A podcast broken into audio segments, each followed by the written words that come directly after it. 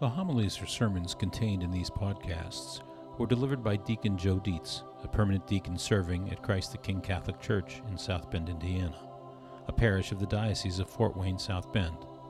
Each homily is preceded by the reading on which it was based. A reading from the book of Jonah. The word of the Lord came to Jonah, saying, Set out for the great city of Nineveh, and announce to it the message that I will tell you. So Jonah made ready and went to Nineveh, according to the Lord's bidding. Now Nineveh was an enormously large city. It took three days to go through it. Jonah began his journey through the city and had gone but a single day's walk, announcing, Forty days more, and Nineveh shall be destroyed. When the people of Nineveh believed God, they proclaimed a fast, and all of them, great and small, put on sackcloth. When God saw by their actions how they turned away from their evil way, he repented of the evil that he had threatened to do them. He did not carry it out. A reading from the Gospel according to Mark. After John had been arrested, Jesus came to Galilee proclaiming the gospel of God. This is the time of fulfillment. The kingdom of God is at hand. Repent and believe in the gospel.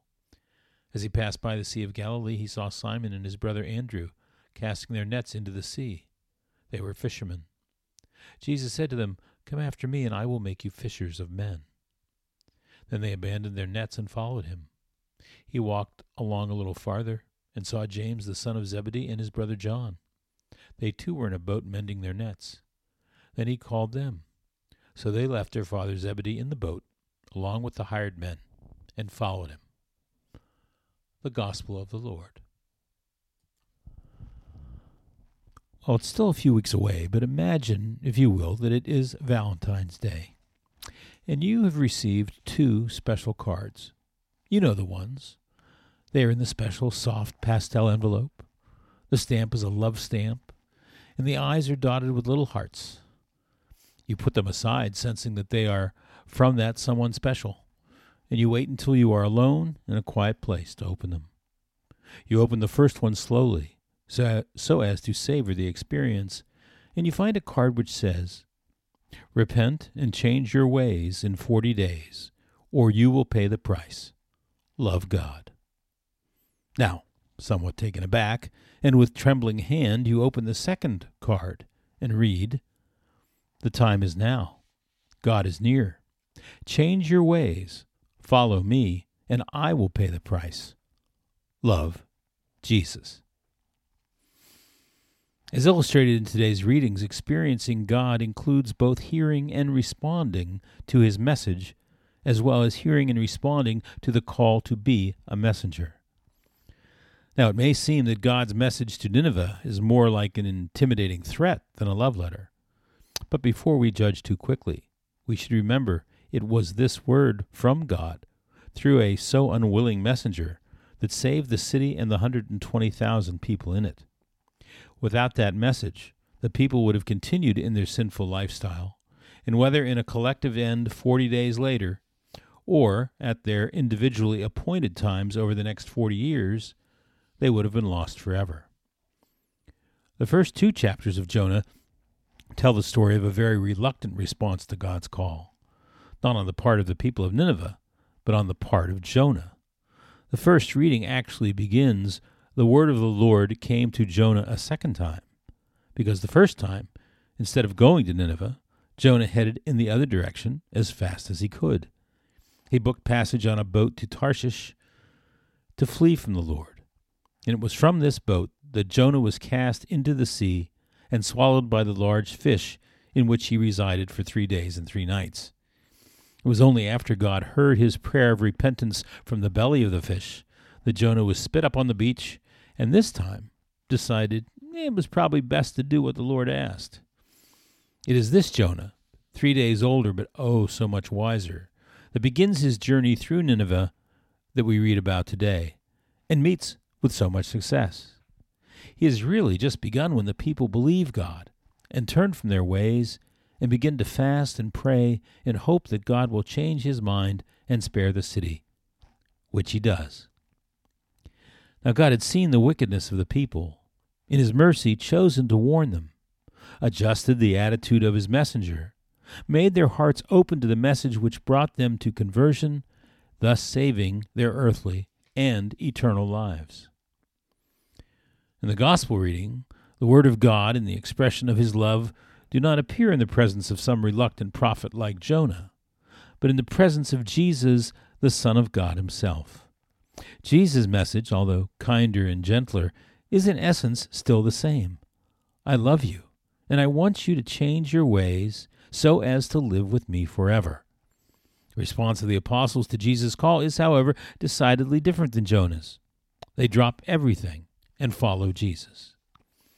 Jesus brings Jesus' message brings with it the power to change our lives through the Holy Spirit and respond to the call to be messengers like the apostles did. It is through the same experience of Christ's love that we are called to ongoing conversion and through the sharing of that love to call others to a life with Christ as well. Now, there are many ways to fish.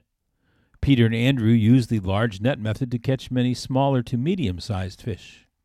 Jonah used himself as bait and went after the big one. But just like there are many ways to fish, there are different ways we may be called to share our faith.